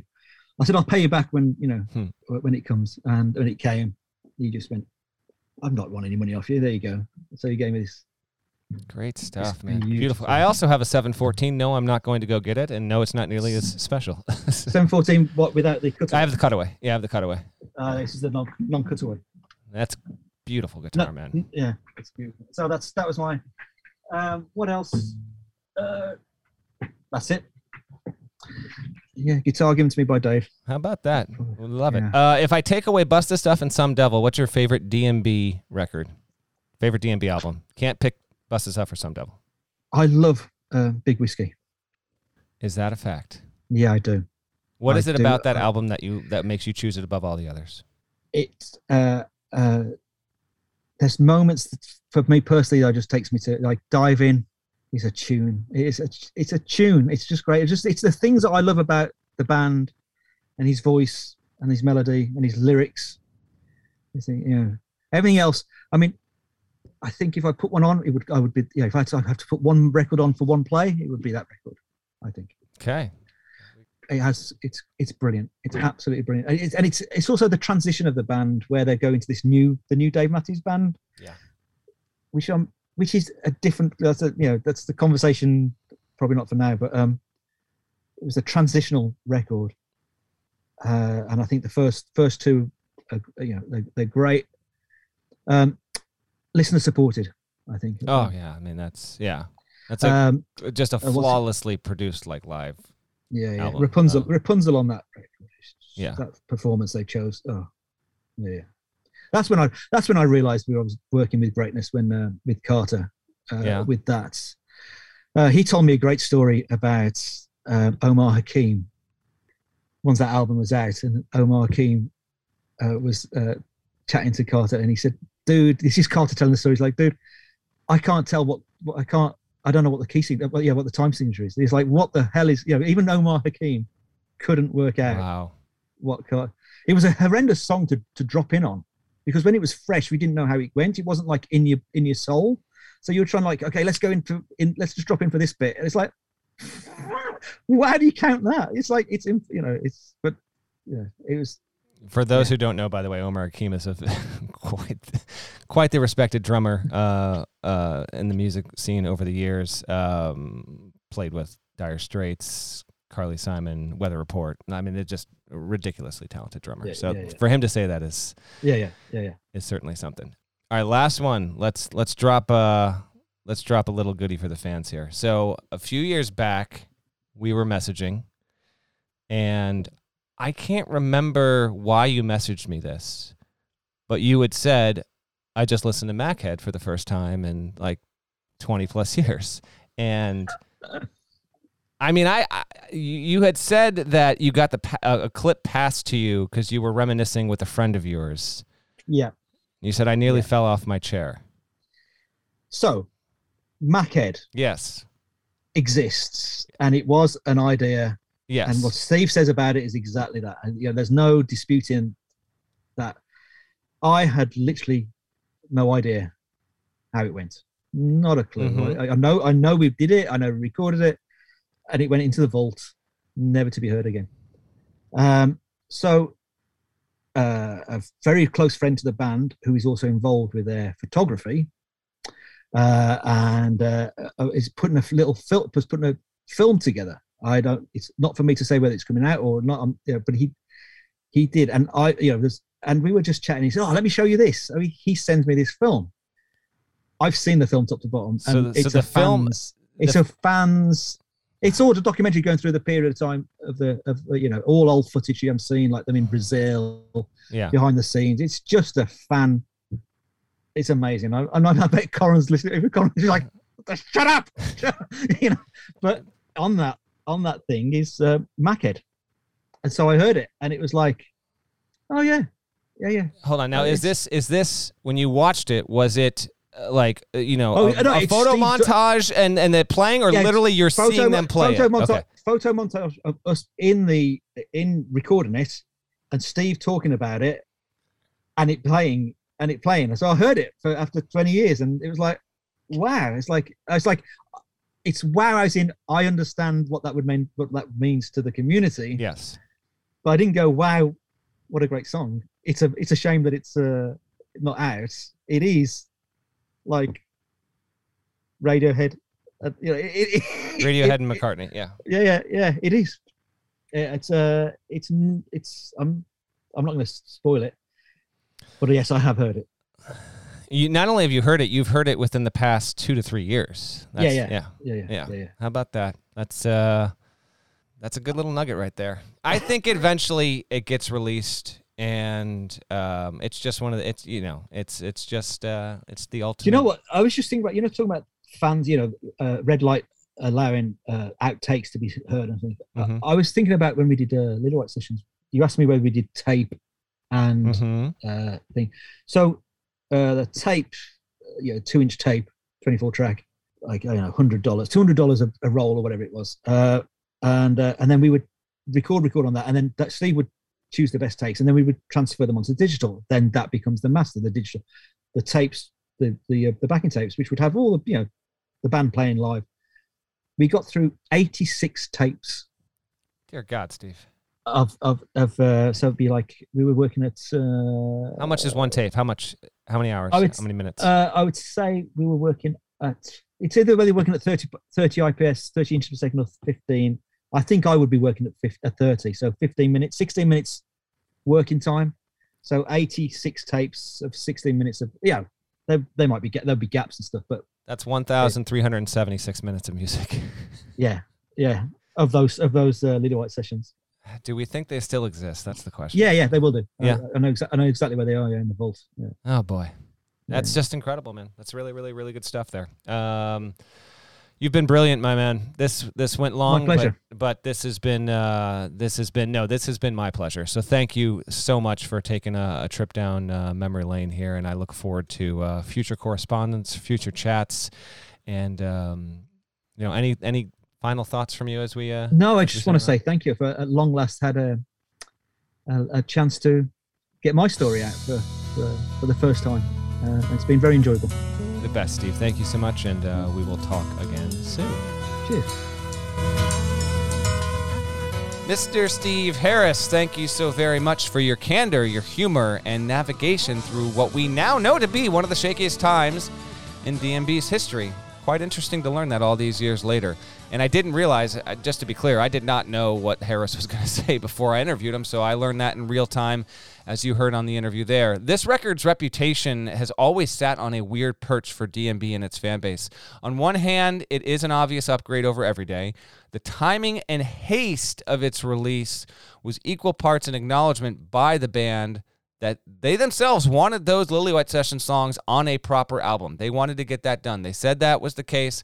They eventually wound up going through with that relatively quickly, but it was also catalyzed by the fans who made their opinion and wants and desires well known. And again, this is 20 years ago. This is well before social media was around and you could simply at mention uh, band members or an official account and, and continue to just to uh, to make your voice known that way. And yet, despite busted stuff and its relative success, no doubt about that, many still do prefer the unfinished versions of these songs on the Lillywhite sessions, which is also why I did this three part retrospective because the legacy of this album versus the legacy of the album it was supposed to be, they're forever intertwined and also oddly linked by Everyday. Just again, a fascinating time in the band's history. DMB was going to go one way, and then it pivoted, and then it went another, and then it repivoted and went another. And it's interesting to see how the group was on a certain trajectory until about 2000 and then maintained immense success after that, but it could have had a different path of success. And I think that is an existence and a non existence that still captivates the imagination of devoted DMB fans all these years later. Of course, Busted Stuff is in many ways a bare bones record. You heard Harris describe it that way. And to hear this album again now in this context, it is wild to think about. It was done in the same studio where they made Streets, and yet the albums are so dissimilar. It's not the room, folks. Remember, it's not the room. It's the tunes and the people making the art that really determines what uh, what the music can sound like. I completely get why Harris did take the approach he did with making this album, though. And that's probably the the only way that he really could have or should have. Um, and knowing now that he had to play therapist, keep the band engaged, help steer the ship when things were teetering, if anything, it makes me appreciate the efforts of this album all the more. A lesser producer might have cracked, a lesser producer could have had an even bigger disaster on their hands. This really could have gone uh, a few other ways, and all things considered, Harris did a pretty good job. Remember, Harris said there was that few hours where things were just dangling in the balance and he was finally summoned back into the control room when the band wanted to hear some of the stuff they had recently laid down. They got into a better spot which is great because think of it what if it had gone the other way? And maybe it easily could have but thankfully it didn't thankfully. Uh, and what happened on that trip to salt lake city by the way? Opening ceremony for the olympics? Certainly in you know another mystery that remains closed. Uh, it does seem clear that the fallout from the Lillywhite sessions, combined with doing uh, you know a relatively lengthy tour for Everyday, everything attached to that album, and then going back into the studio to get back into these songs, it just added up to something that amounted to a, a fracture that was at least uh, salvageable, and that's great. They did get the album done, went on and had a remarkable 02, 03, and even 04. And to hear Harris recall the day they made You Never Know and produced it in the studio, and you had the owner of the studio come in, how special was that? That was really, really cool. You know, at the start of the day, you know, the bare skeleton bones of a song that Dave had on a riff were there, kind of. And then by the end of it, they had basically laid down almost the entire thing in a day's time. Just incredible to think about that. The band has never really gone into too much detail about the composition tied to that specific song. So it was great to get more perspective because that tune, you never know, clearly stands among the best work uh, DMB has ever put to tape or uh, created in, in terms of composition and highlighting each member. Just wonderful, wonderful, wonderful stuff. I wasn't sure what I was going to get from Harris on these shows, but he obviously passed the audition. How about, I mean, how about that detail with him watching some sort of behind the scenes before these crowded streets? Documentary. I don't have any more on that. I, I, I have what he told me, and the fact that they put Machead over this. What is this doing not out in the world yet? Now, they're obviously, I would think, I would think that that is going to be saved for, I would hope, the 25 year anniversary of Before These Crowded Streets, which will land in 2023. Steve, thank you for putting that out there because you just made DMB fans everywhere salivate. But as for Busted Stuff, 20 years on, I think my biggest takeaway is that the album is still more than just worth returning to, maybe worth appreciating all the more now that we know how it was created, all the factors that went into the making of this album, how tough it was. It could have been better, sure, but it could have been plenty, plenty worse. If you did enjoy these DMB centric episodes, I'm going to point you to the Corner of Grey Street podcast. Those guys make chatting about DMB a full time hobby. I would recommend you go find that pod if you're looking to add more of this band into your life. And if you've recently found this podcast and not yet rated it or reviewed it, feel free, please, to go ahead and do so. Uh, share your your thoughts, opinions, and uh, give that a five star if you could. It's been a fun indulgence over these past three shows, but as I said on part two, the fertile yet fragile time in the band's history, it was worth more than just, uh, hey, remember that. I mean, this was worth some reflection, some appraisal, some acknowledgement, and let's learn a few more things along the way. So thank you for again for taking the time to listen to these pods. It was a, it was a ton of fun, and I so very much appreciate everyone that helped make it happen. A new episode on a completely different topic will be coming next in the feed. So happy listening, folks. Talk to you soon.